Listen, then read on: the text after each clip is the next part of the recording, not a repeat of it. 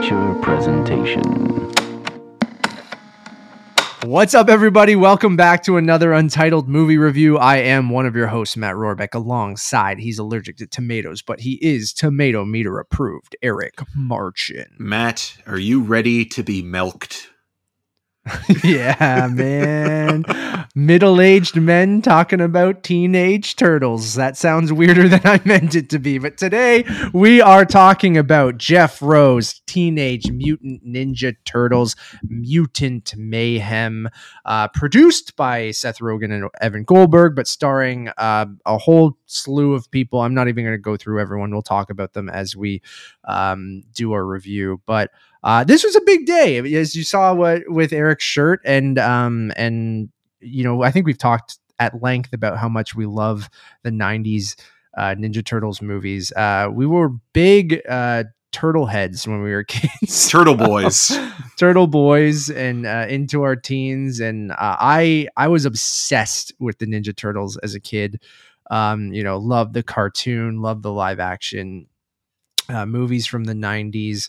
I remember having every variation of action figure with the like volleyball Mikey and just like the most ridiculous kind of things that they would make that had nothing to do with the show. I had the turtle van and the the sewer layer and all that kind of stuff when I was a kid. So uh, this movie was always on our radar because one, uh, I love Seth Rogen and Evan Goldberg as producers, especially in the last little while. love them as directors, but after um, the dictator they've kind of shifted over to just being producers on on most well, and things. writers as well, And- right? Because they writers, are co-writers on this.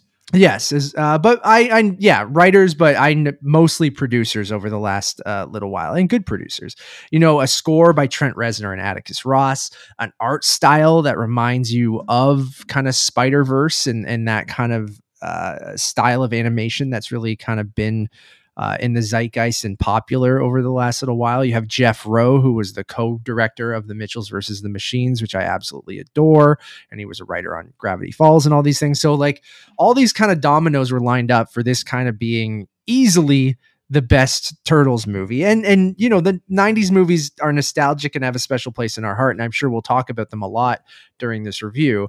Um, but i think this was one of my most anticipated films of the year because of that. And that sounds si- kind of silly because of the track record with like turtles you know movies and lately especially but um their other animated film that came out that was not super great that sort of tied into those 90 movies but uh, i'm pumped to talk about this. So we're going to do uh, initial brief uh, spoiler free thoughts just to kind of say like did we like the movie? Should you go see it in theaters? And then we're immediately kind of going to go into a full review with uh, full spoilers since the movie is now playing in cinemas so you guys can go see it. It was a wednesday release so today august 2nd playing everywhere uh, if you guys want to go see it. So, Eric, I'll kick it over to you since I've been talking, and you're a big um, turtle boy as well. Uh, what did you think? I mean, you could talk about your history with the Ninja Turtles as well, but what did you think of Teenage Mutant Ninja Turtles Mutant Mayhem? Uh, Matt, well, I think it's the second best uh, Teenage Mutant Ninja Turtles movie of 2023. The first being Blackberry uh, is the best turtle-based okay. film. Uh, but to be not to be the contrarian, I the animation style is incredible. It's it's grotesque, but in the most beautiful and defined kind of angular animation with that that kind of hard edge style. And I believe it was Chris Miller or Phil Lord on Twitter that mentioned it kind of has like a claymation style. And it does, it, yeah. and as soon as he mentioned that, I remembered what it kind of looked like to me. There was a, an early 2000s uh, Eddie Murphy series called The PJs, and it kind of looks a little bit like that, where you have characters in an ultra a, a, a hyper stylized realistic kind of world where everything is designed to kind of be almost off-putting uh, to the point where I think younger children will love it, and adults might be grossed out by it if they're not already fans of the universe. And that's where the the difference between Spider Verse and this kind of sort of deviates, where Spider Verse still is very much detailed in the, the the the human designs and the characters and and the style, but there's so much of of, of kind of a a variety going on in that movie where here everything kind of almost feels like it was dunked in the ooze before the movie began and everything has a mutation quality onto itself. Just like even the way characters look they almost the way that you see someone like bebop and rocksteady they they're so vividly designed that you can almost sense like a smell coming off of them. That's how okay. well that's how i think like strongly Yeah, no, caricatured they are. On the flip side of that i think the story itself which is co-written by evan goldberg and seth rogen um, in addition to uh, benji samit and uh, dan hernandez uh, with uh, jeff rowe uh, the director of the film all contributing is that the script itself does feel very conventional in that kind of 80s Saturday morning cartoon way where it's trying to interject a modern feeling to it in the sense of it's it's dealing the, the the word acceptance comes up a lot and i think you know not going into too much detail like i talk to my therapist about this all the time where the idea of radical acceptance is trying to accept who you are as a person and not trying to change other people's minds on based on who you are. You just have to be who you are. And if people don't accept you for who you are, then that's, That's their okay. loss. Yeah. You can't change other people's minds. And that's kind of where the the themes of the plot are playing into it. And I do like that. It just it does feel like you're bringing it's pretty surface level. yeah, well, i- i- you know, when when we've had Spider Verse in the last couple of months, that really dives deep not only into the psyche of you know Miles Morales, but into what it means to be a superhero and losing your way and also the idea of elitism and gatekeeping and things like that. And it's able to integrate plot and exposition in a manner that doesn't feel like you're just being told it.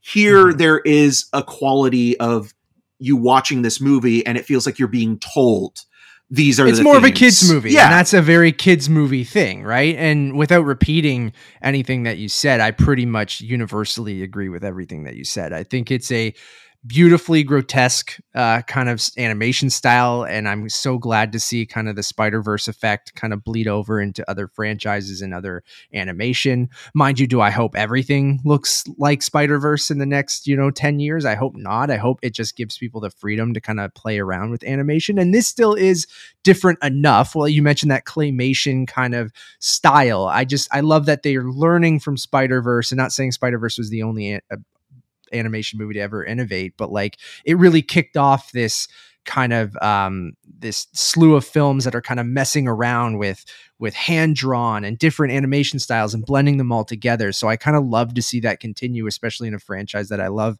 like Ninja Turtles. Um, I agree with you. The plot and story leaves a little bit to be desired. Like it is, it is more of a kids movie than something like Spider Verse or, or or maybe even a Pixar movie, which does that balance very very well. Like it tries to get those emotional beats, and I think for the most part they work. But to your points, they are just kind of telling you them, and they are very surface level and kind of just like the you know uh, Coles Notes of a lot of these things and just make it very palatable for kind of children to get the message and things like that, which is I think totally okay. This movie, uh, while it is for people our age because we're nostalgic for the Ninja Turtles, it is very much for a new generation. And and using that as a segue, I think things you didn't touch on that I think you probably agree with too. But I think the the performances are fantastic. Like the four kids that they cast as uh, you know, Leo, Mikey, Raph, and, and and Donatello, like I think are fantastic. I think it feels modern. They feel like actually teenagers uh, that grew up like in this era in 2023. Like, um, I, I just loved hanging out with them and hearing them kind of, you know, uh, chirp each other and go back and forth and really feel like brothers and like teenagers. And I thought that was so refreshing because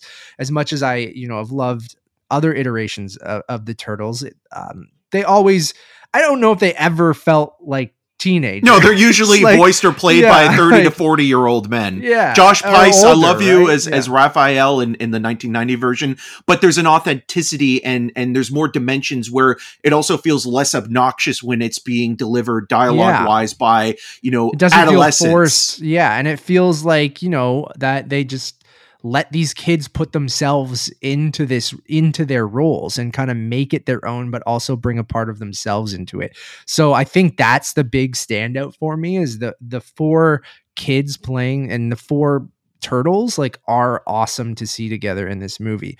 Um, I think the rest of the voice cast is amazing too. Like you have people like John Cena, Ice Cube, um, Paul Rudd introducing As, Paul as Mondo Gecko.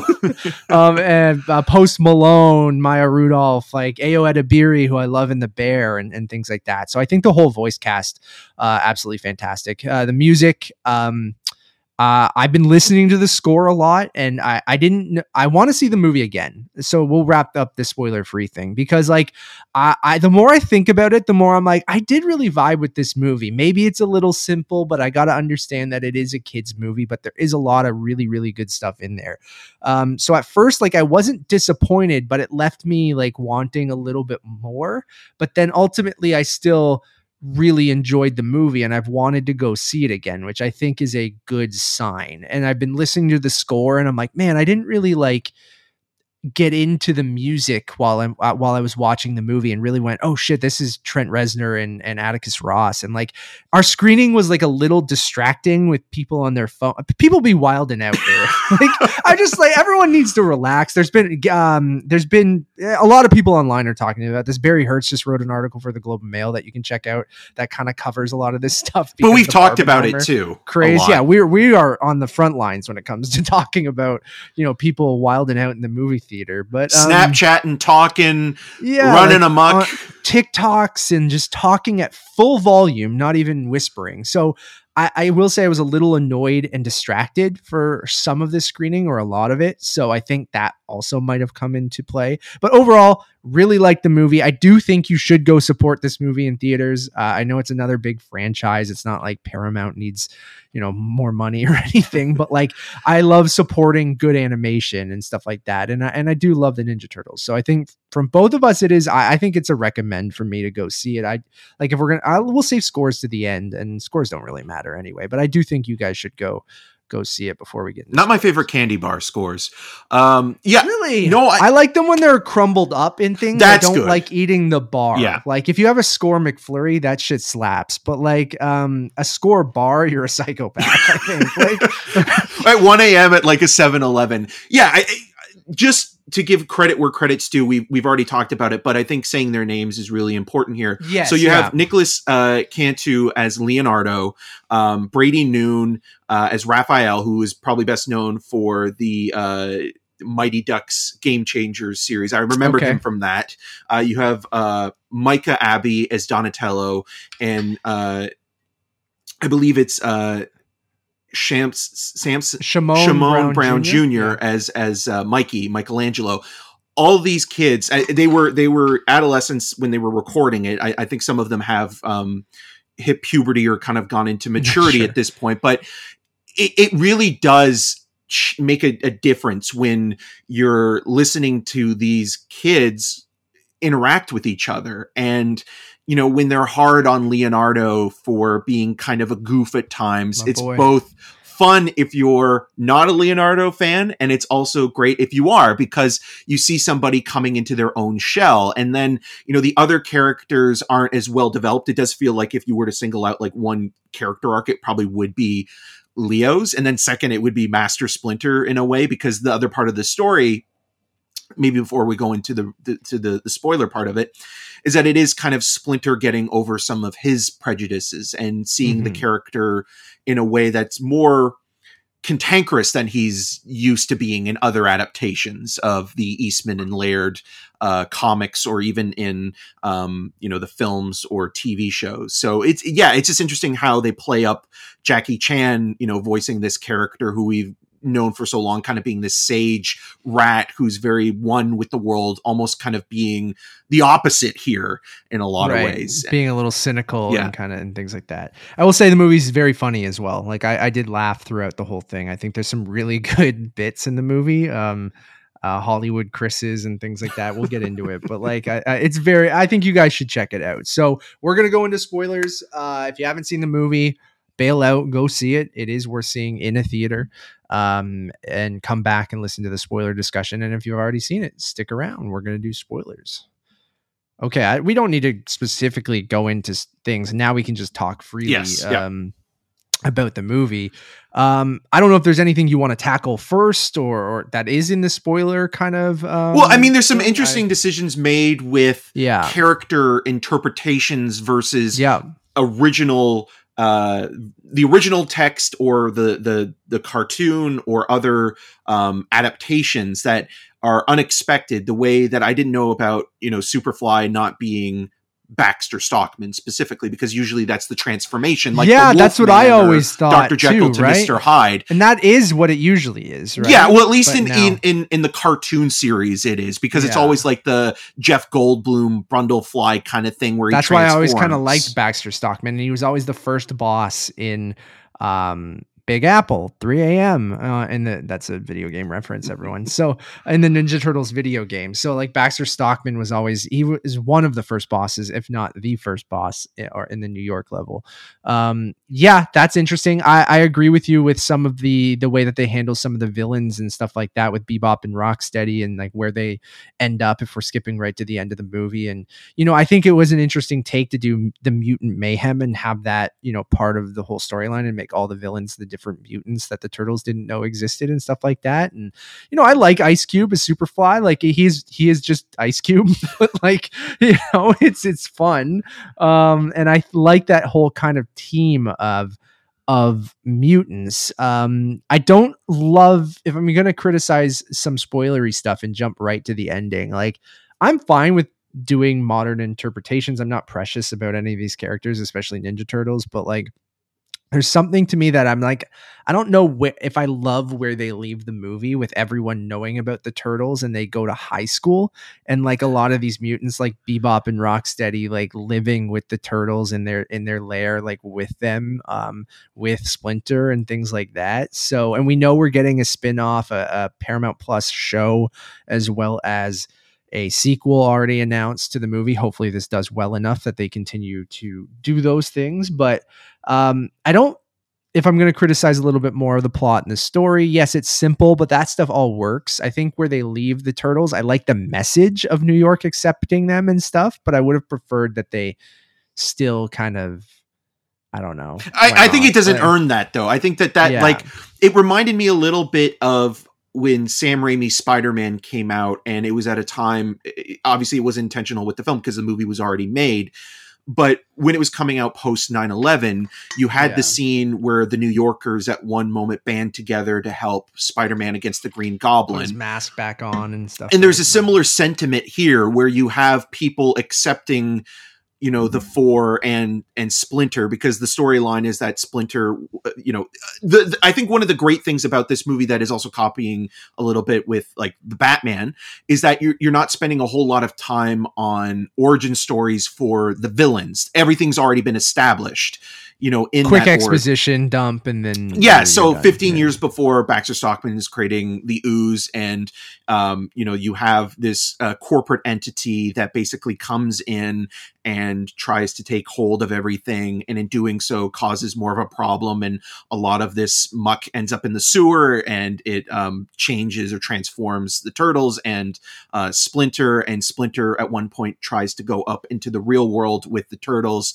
and is rejected and you know chased like you know some horrible creature and is now living uh, in the margins of society and sort of cast uh, aside. And so you know that experience is very much like homer simpson going to new york that one time where uh, he never wanted to go again because the one time he went was a horrible uh, time. So you you have those elements all coming into play in terms of references and things like that. But um, where it goes in terms of just introducing all these characters some of them in this gang that Superfly has are villains, but then some of them are also allies. Like Ray Fillet Right. is a good guy in the Right. um, cartoon, and the same thing with Genghis uh, Frog Yeah, yeah, and make- and Mondo points, Gecko. And and I think it's just ultimately like some characters are more willing to kind of adapt and do their own thing and then some people are more followers where i think bebop and rocksteady are guys that could probably be easily turned Turned into villains again in the next because you have i mean the big spoiler at the end for the post-credit scene is Shredder. but i also do think that there's another thing that is being set up that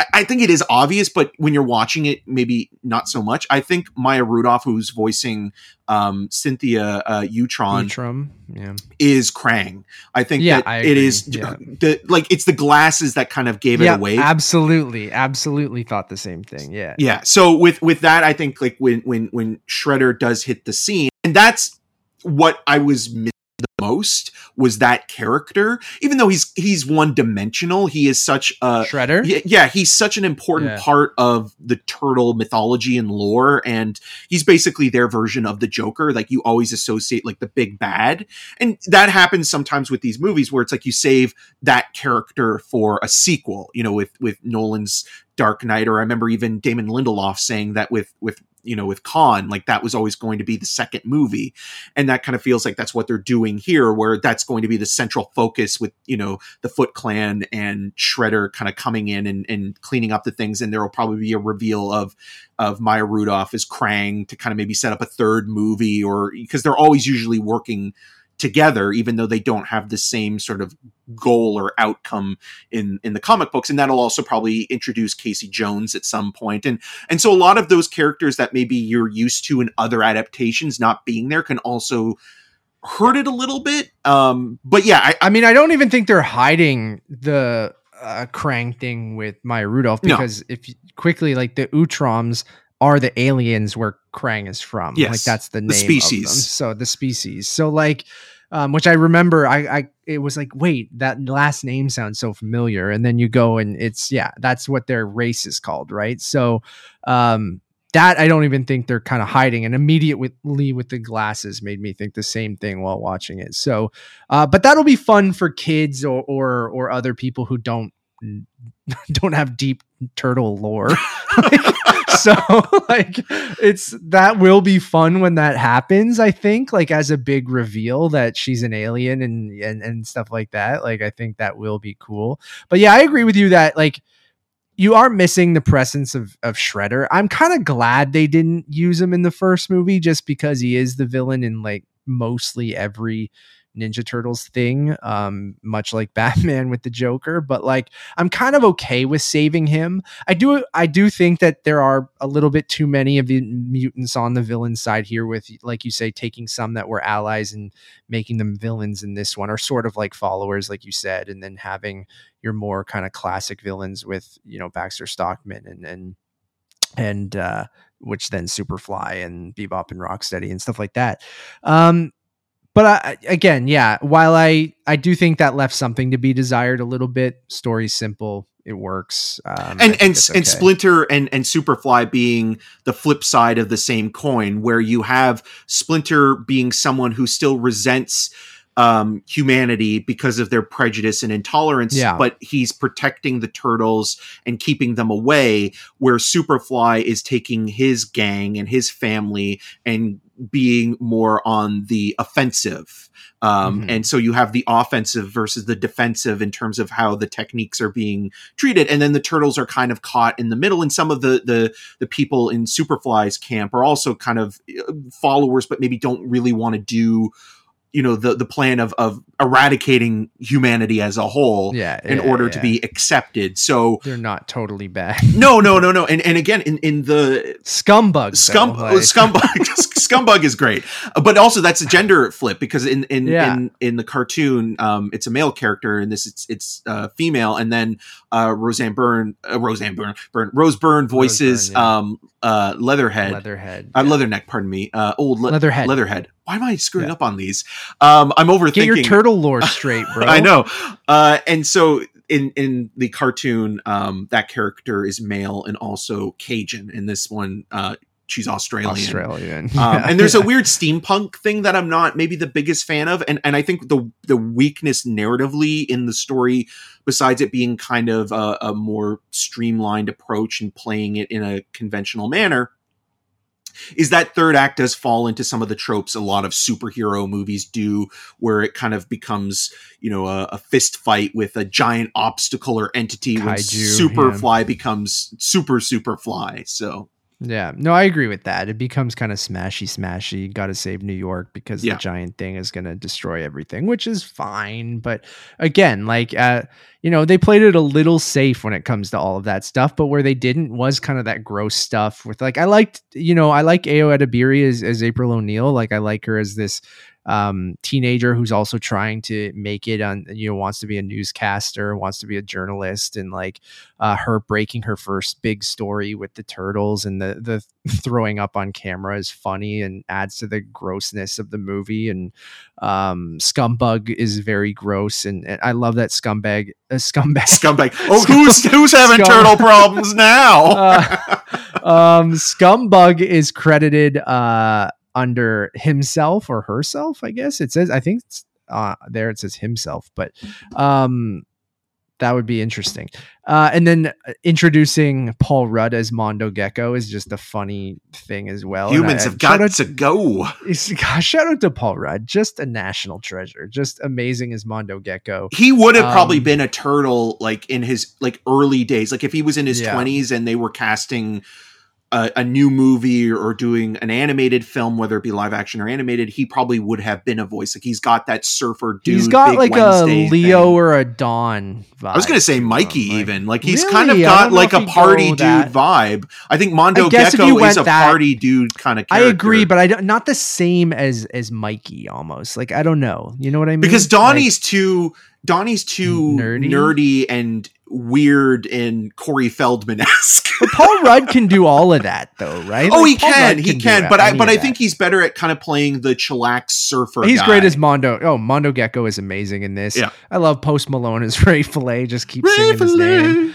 Um, you know who else have we left out here? John Cena's Rocksteady is fine. I mean, it's kind of perfect. Well, most of these characters Cena, don't have like, many lines to uh, begin with. It's basically one or two, and that's where the stunt casting aspect of it comes in, where you have people that have worked with Seth Rogen and Evan Goldberg before, and it's kind of like, oh, can you come in and you know record a couple lines for this? The, the kids will love it, and John Cena will never say no to children. So things like that, where it kind of feels like, okay, you know, you have these big names, but they don't and they really don't have, much to do. much. Yeah, which is still part of the fun. Like I'm I'm excited to see who they bring in for the for the next one or who to do Shredder and, and stuff like that. And I like the divide between um, April and the turtles in that like that reporter aspect of okay is she going to use them simply for her break, big break or is she going to really help them and and she's very honest with like yeah they they saved her life during a chop shop showdown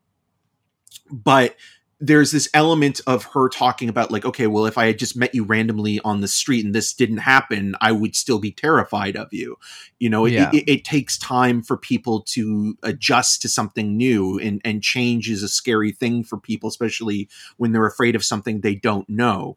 And that's where fear and intolerance and hatred comes from. And so her being honest with them up front and saying like yeah like you guys are a little weird but because you know you saved me or helped me like there was there's there's a bond there.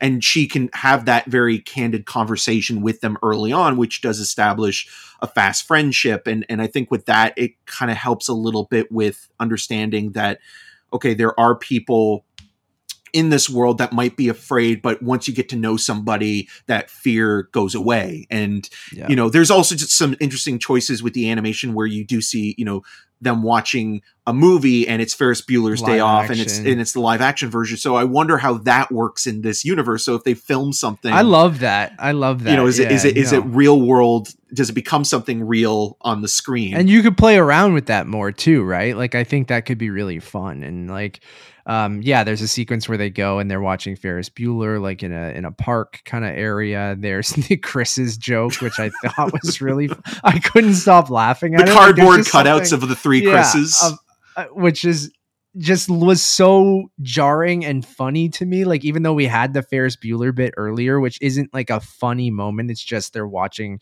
Ferris Bueller in the park, and you're like, oh, that's interesting. They're showing like the actual footage from the movie, and we do get clips from um, other films and different things throughout the movie in, in montages when we're seeing training, uh, Splinter is background and, and stuff like that. Well, too. Splinter having no Um, background, I think, is also yeah, another that's true, interesting yeah. thing. Where usually in he was just a shitty rat. yeah usually in the lore it's it's based on he studies from his master in his cage or he actually was human at one point and transforms into a giant rat this is just literally the the the first idea he had was i'm going to learn ninjutsu through youtube videos because we gotta protect ourselves because Yeah. humans will think we're freaks. but it's going to be so, scored like, to push it to the limit from scarface yeah, it's amazing. It's great. It's awesome. Like the vibe of this movie is really, really fun, and just like it has. If Seth Rogen's good at something, he's good at vibes, and Yeah. like he just can. He's a good kind of. He's a perfect producer because I think he's just. Uh, Well, not kind of just entirely. Well, not perfect. Sorry, because perfect, cobweb but, came like- out a Oh, couple I weeks heard. ago You, did you go see? I this? did. I saw this at Ajax, uh, the Cineplex in Ajax, because it was the only place in Durham it was tangent time.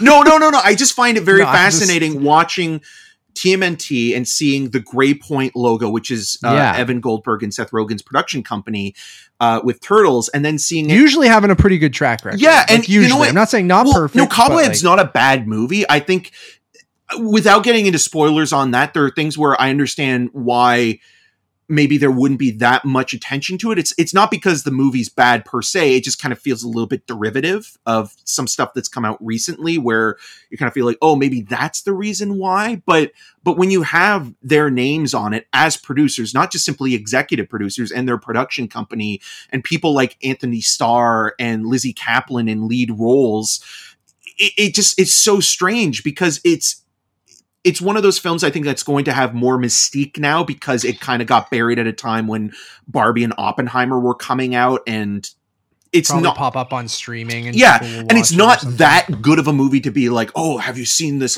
forgotten Yeah. classic or lost film? But it but is also a, not bad enough because the biggest problem with that movie, where this movie doesn't have that problem per se, or maybe it does a little bit actually. I think it does have the same problem. So with Co- Cobweb, the biggest problem I had with that movie is that the tone of the script is much more campier, and it's kind of playing up almost a fun, warped. Morbid kind of style in the way of something like uh, Bob Balaban's Parents from the 1980s, but then the the direction of the movie is more slick and refined and almost like it wants to be a David Fincher film, you know, kind of elevating the pulp of which the material is is based on. And that's where I felt a little bit with this where the animation it's the reverse of this. The animation is incredible. It's it's it's its own thing even though it is understandable to compare it to Spider-Verse, but it still is very much defined in its own way and, and has almost like a, a, it, it does feel a little bit like they took inspiration from Garbage Pail Kids specifically. yeah, yeah. Um, but with the script in this case, it does feel like the script is aiming for more in terms of social commentary, uh, emotional uh, depth, but it never reaches those heights the way that Spider Verse does. And I think if this movie came out in a year where Spider Verse wasn't a release, I might like it even Yeah, more. And I think you're- that you're hurts it a little yeah. bit too. I agree. Like I know they're doing different things, and like we said, maybe it's not necessarily trying to do the exact same stuff. I will say, like in that, But they're both last act, superhero movies, right? And they're I both agree, they're both yeah. selling IP with in a similar lot of art styles and stuff Yeah. like that. I get all of that. You're it, no doubt you're going to compare them. Spider Verse was only a couple months ago, right? Yeah. So like it it it both helps it and hurts it if that makes sense. Like helps it maybe going, oh shit, the new Turtles movie kind of looks like Spider Verse, and then you go and see it and you're like, oh, okay, it is more of a kids movie or for like hardcore fans. It's not necessarily going to break through. I think to like the the masses like Barbenheimer did or Spider Verse did. Even like I, I don't know if turtles are on that level. Like what I, I I do hope that you know any kids that are remotely interested in this do go see it, and I hope they enjoy it. But like you know, even me as a longtime turtles fan, like I even in that last act, as generic as it kind of is with the smashy smashy kaiju New York thing, like I did going back to you know what's great about this movie and those and and the four kids as these individual turtles who are both trying to find themselves, find their place in this world, uh, find themselves as a team and as brothers. Like I do think that all comes together really nicely. And like even if they it again, it is kind of obvious of like, you know, each turtle's, you know, you know color corresponds to their personality and then that personality matches to their fighting style or the way that they all kind of work together and you see that in that last fight right with like each turtle using their strengths to work together to save New York and like something we've seen a million times before but like specifically with the turtles like they all have these very specific personalities and seeing them all come together like that i think still was very satisfying as a longtime fan so like i ultimately yeah like really had a good time with this laughed consistently um you know i think my only disappointment was going man i kind of wanted a little bit more from from it like because of spider verse probably Yeah. like the expectations are higher but then i go Matt, it's a Ninja Turtles movie, and I'm like, but the people involved like- though i do think I also know, they yeah. they these people are all in their late 30s 40s and they grew up with sure, the this as children as well and and you think that they're going to put in a little bit more care when you're watching that 1990 film you realize that these are people that are you know taking something that's popular that's trendy of the time and trying to capitalize on it as much as possible because it was it was in the zeitgeist in that moment in the late 80s into the early 90s where you know the people that are now in control of it are the people that grew up on it. So you you think that there's going to be more care and and and a but way there to is, there, there is but it's the, like, yeah it's again surface level it doesn't go It deep is. enough It's- into that sewer to really get to the rat shit still a kids movie. Um, one thing before we go, uh, Eric, you can jump in too. But I said I didn't like them going to high school. The one thing I do like about that are their kind of their their fits, their outfits. Like I do kind of like that there's the way they dress going to school matches their like personality and the colors like that kind of stuff i'm like that is really cool and if this was to actually happen sure no one in new york's gonna let four giant mutant turtles go to their high school i'm sorry hey even man say- in the rule book it doesn't Uh, say that a dog can't play basketball why can't turtles yeah go to high school, yeah i understand as someone who's going to go back to school as a 30 something year old and feel like i'm going to be looked at like a freak but um, uh you're not. it's just I know, just like the turtles won't be looked at like that, right? Like April helps them through and and and stuff like that. So um, I do like how they all kind of have their individual personalities. Leo looking like a dork with his fucking tucked in golf shirt. he is Going such to a school, dork and I'm like, I love Leo, but like, I'm like, bro, but I'm like, it matches who you are, man, and like, I love how each of them um kind of make their way to school, and then the Shredder reveal is kind of like fun. So like, I'm glad that they saved him for the second one. So anything else uh before we can talk about turtles in general before we go? yeah i mean this has already been a fun turtle talk conversation our first official turtle talk uh Tiff talk coming soon, yeah. but turtle talk coming first. Um, so. yeah it, it- it's it's just nice to kind of revisit these characters and the strongest stuff in the movie is just hanging out with the four yeah, and seeing them talk about their insecurities and also trying to you know break curfew as they're hanging out at night on rooftops and do their own thing but also you know try to integrate more into society and wanting to be accepted but still being rejected. And you're always going to have people that will both reject and accept you. It's not going to be 100% one way or another but even their reasoning feels valid in in the sense of being an adolescent or a teenager and and that sort of plan to come up with a way to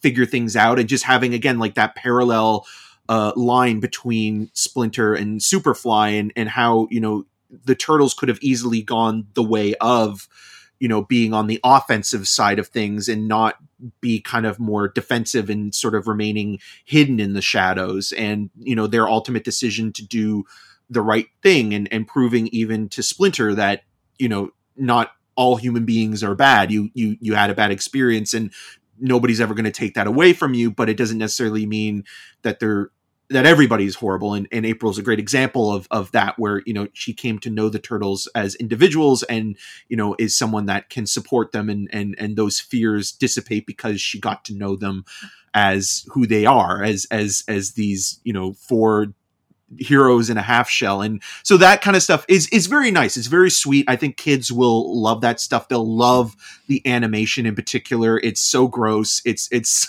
it's like if you were if you were a kid growing up in the late 80s early 90s 90s and you saw those animated characters you know in the cartoon i can't imagine how exciting it must be for you know a 6 to 10 year old watching these movies now or this movie now and being like oh my god i gotta buy scumbug and mondo gecko and all these disgusting I froze again, things. didn't I? you did you did I God, my video is gonna be fucked again. Why is it always around the forty minute? Mark? And it's weird that like it's this- happening on your side of things and not mine because usually I have a pretty bad internet where I where I am. But It's like it hits thirty eight. No, if you're watch, if you're listening to the audio, the last couple episodes, this doesn't matter at all. But like the last couple times we've recorded, um, you almost you're paused. You look like you're just giving. Uh, oh, now I you're am. back. Okay. But you look Yeah, like I you were just which- giving up.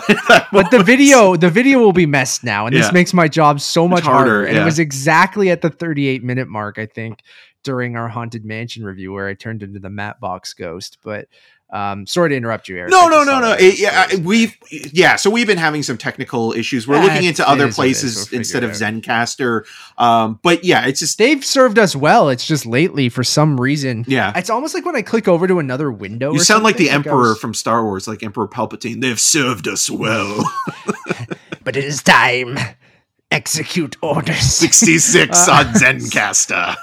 Um, I will say, um, I love Ninja Turtles becoming like a kids franchise is interesting because the original comic book was a little darker, wasn't it? Well, it was, Like, but, just- but it, that's it also was interesting. for kids, but it was like It wasn't. It Or was wasn't. it? So it was. Yeah. So the idea was that it was. It, it was more violent. Like you, like people would actually, if you like hit somebody in the face, there would be a cut or blood would come out, things like that. like Leo would use his swords to actually hurt people, not Yeah, necessarily. But I'm glad you brought that up because when that comic book was made, when when Eastman and Laird created it, it was it was a parody. It was a, it was it was basically like the equivalent of Austin Powers or RoboCop. It was all about the satire of comic books at that time and being kind of subversive and dark and kind of poking fun at it. But then when it became a cartoon, that kind of goes above the head of a lot of kids and you're going to see the kids take it more literally and enjoy it for the goofy characters and you know the the the childish humor. And then when you got into you know after the 90s live action movies it kind of went dark again.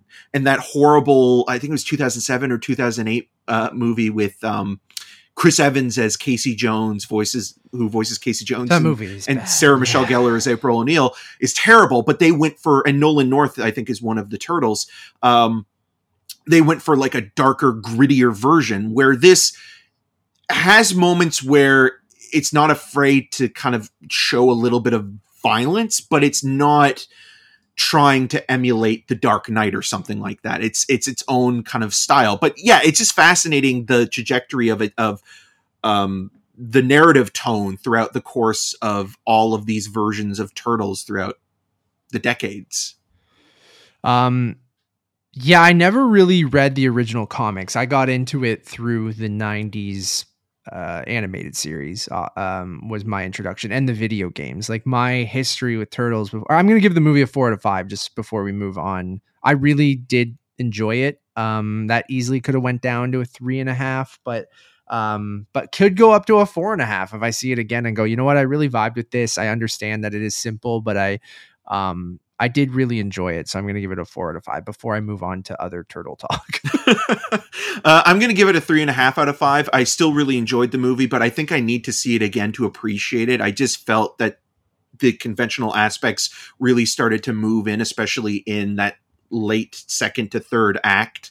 Um, and there are some things where I, I did find the Trent Reznor and Atticus Ross score not as visible the first time around. Uh, the most noticeable is with Splinter, where a lot I of I just don't know if it was like the mix in that theater too. because, Maybe. like I'm listening to the score and I'm like, the score, there's a lot of it. Like I just didn't hear it a lot. And well, what you hear are a lot of the 90s hip hop songs or the 80s movie montage songs, right? Like that's the stuff that kind of is is more clear where when the the Reznor Ross score comes out the most is when you have like Splinter uh, recalling back to um, you know his trauma in the past. You know that's where it's most notable, where that synth kind of begins Yeah. to simmer. Um, so the video games like Ninja Turtles, Turtles in Time for the Super Nintendo, I was obsessed with that game. Still love it. Um, even more recently, um, there's been some really good uh, Ninja Turtles games. They announced that they're making a Teenage Mutant Ninja Turtles: The Last Ronin video game.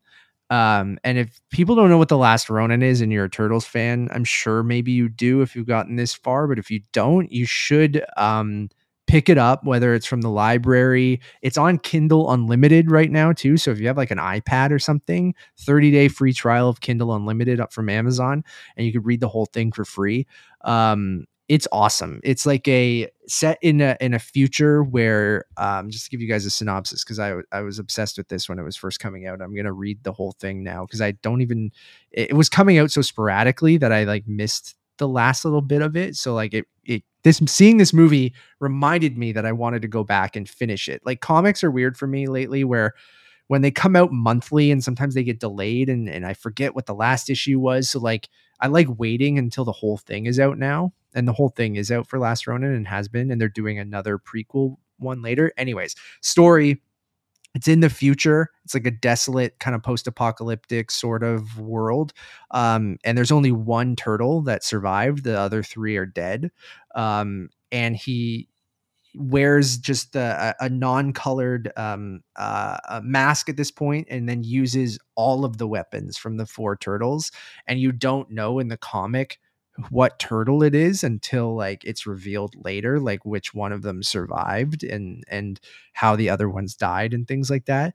Um it's dark it's it's it goes back to that kind of darker tone of the original it's from eastman and it's eastman and laird Yep. right? Like um and uh, it's from them so they returned for this and uh, they're making it into a video game which is gonna be awesome i think. Um, but if you haven't read it um, i don't know if it ends great i'm i hope it does i, I have to read the last little bit but i'm gonna reread the whole um, run because um, it was awesome what i read of it and some of the reveals and things and it is darker so if you're like our age and you're still a turtles fan like it is more of an adult not like it's super mature or anything of like really violent, but it does have uh, a little bit more of that. But it's a cool vibe too in a much different way. So um, I highly suggest go read The Last Ronin, and the video game should be really dope. Um, that's just what I'm going to end it on. I don't know if there's anything else, Eric, from your turtle history that you want to bring up. No, not really. I mean, uh, it's just it's nice to revisit uh you know the characters and hang out with them again in this new version and um weirdly even though I I, I was kind of mixed positive, I am actually very much excited for a sequel where I think like a sequel Yeah. could be actually better in this case. Like it I feels agree. like this is a movie that's almost like testing the waters and to see kind of what this could be moving forward even though they they have a plan, but it, it, it there's there's a lot of potential there where I think a sequel could improve what has already been established now um, in a in a very exciting manner. So yeah, Cool. Well, thank you all for joining us on this turtle adventure. Um, we will be back soon with not Turtle Talk until probably the next Ninja Turtles um, movie or Paramount Plus show. That is a show that I will probably watch on Paramount Plus. Um, not like the Knuckles show. Did we need a Knuckles show? like I love Knuckles. I was obsessed with Knuckles when I was another thing. but it's I was a kid. popular, man. This those I Sonic know, films are big. Hey, I want them to prove me wrong. I'll check out the Knuckles show with Idris Elba and we'll see. But I don't know. Um, we'll have uh, Tiff Talk. Uh, the Untitled Movie Podcast will return next week. I promise. I know I've been promising that for a while. I just haven't been in the right headspace, or or we haven't. We've been focusing on reviews, and we didn't want to overwhelm uh, and and or anything. But with Tiff and Tiff coming up in September, um, you know, Matt and Eric got to talk about all the announcements. So Tiff Talk will return next week for an episode of the Untitled Movie Podcast where we'll cover all of the announcements from TIFF, the opening night film, the special presentations, the galas, the docs, the Midnight Madness is being announced soon. So, like, we're going to cover it all in uh, basically like almost like a big TIFF preview. I'm sure there'll be other things that are announced after we do that episode, but um, or right after or something like that. And then uh, we'll be covering the festival, which should be um, fun. It'll be a little different this year. I kind of dropped a hint that I am.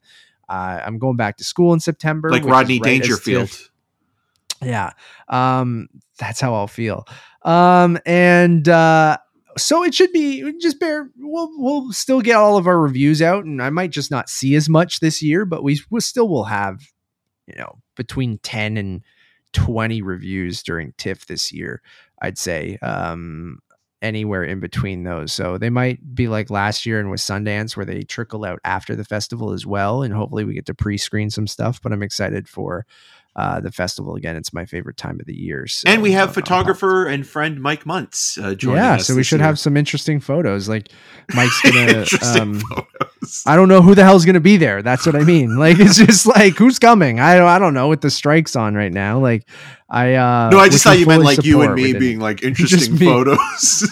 just us in front of every movie like um thumbs up or thumbs down uh so yeah mike will be joining us and um helping us with some probably making some cover art with those photos and stuff like that we'll see how it all goes but um anyways thank you all for listening check out um our letterboxd which is untitled underscore movies um you can also find you know us on all those social medias like x and threads and i'm calling it twitter on twitter threads Ugh. Mine just Um, updated to X and it's disgusting. it sucks, yeah.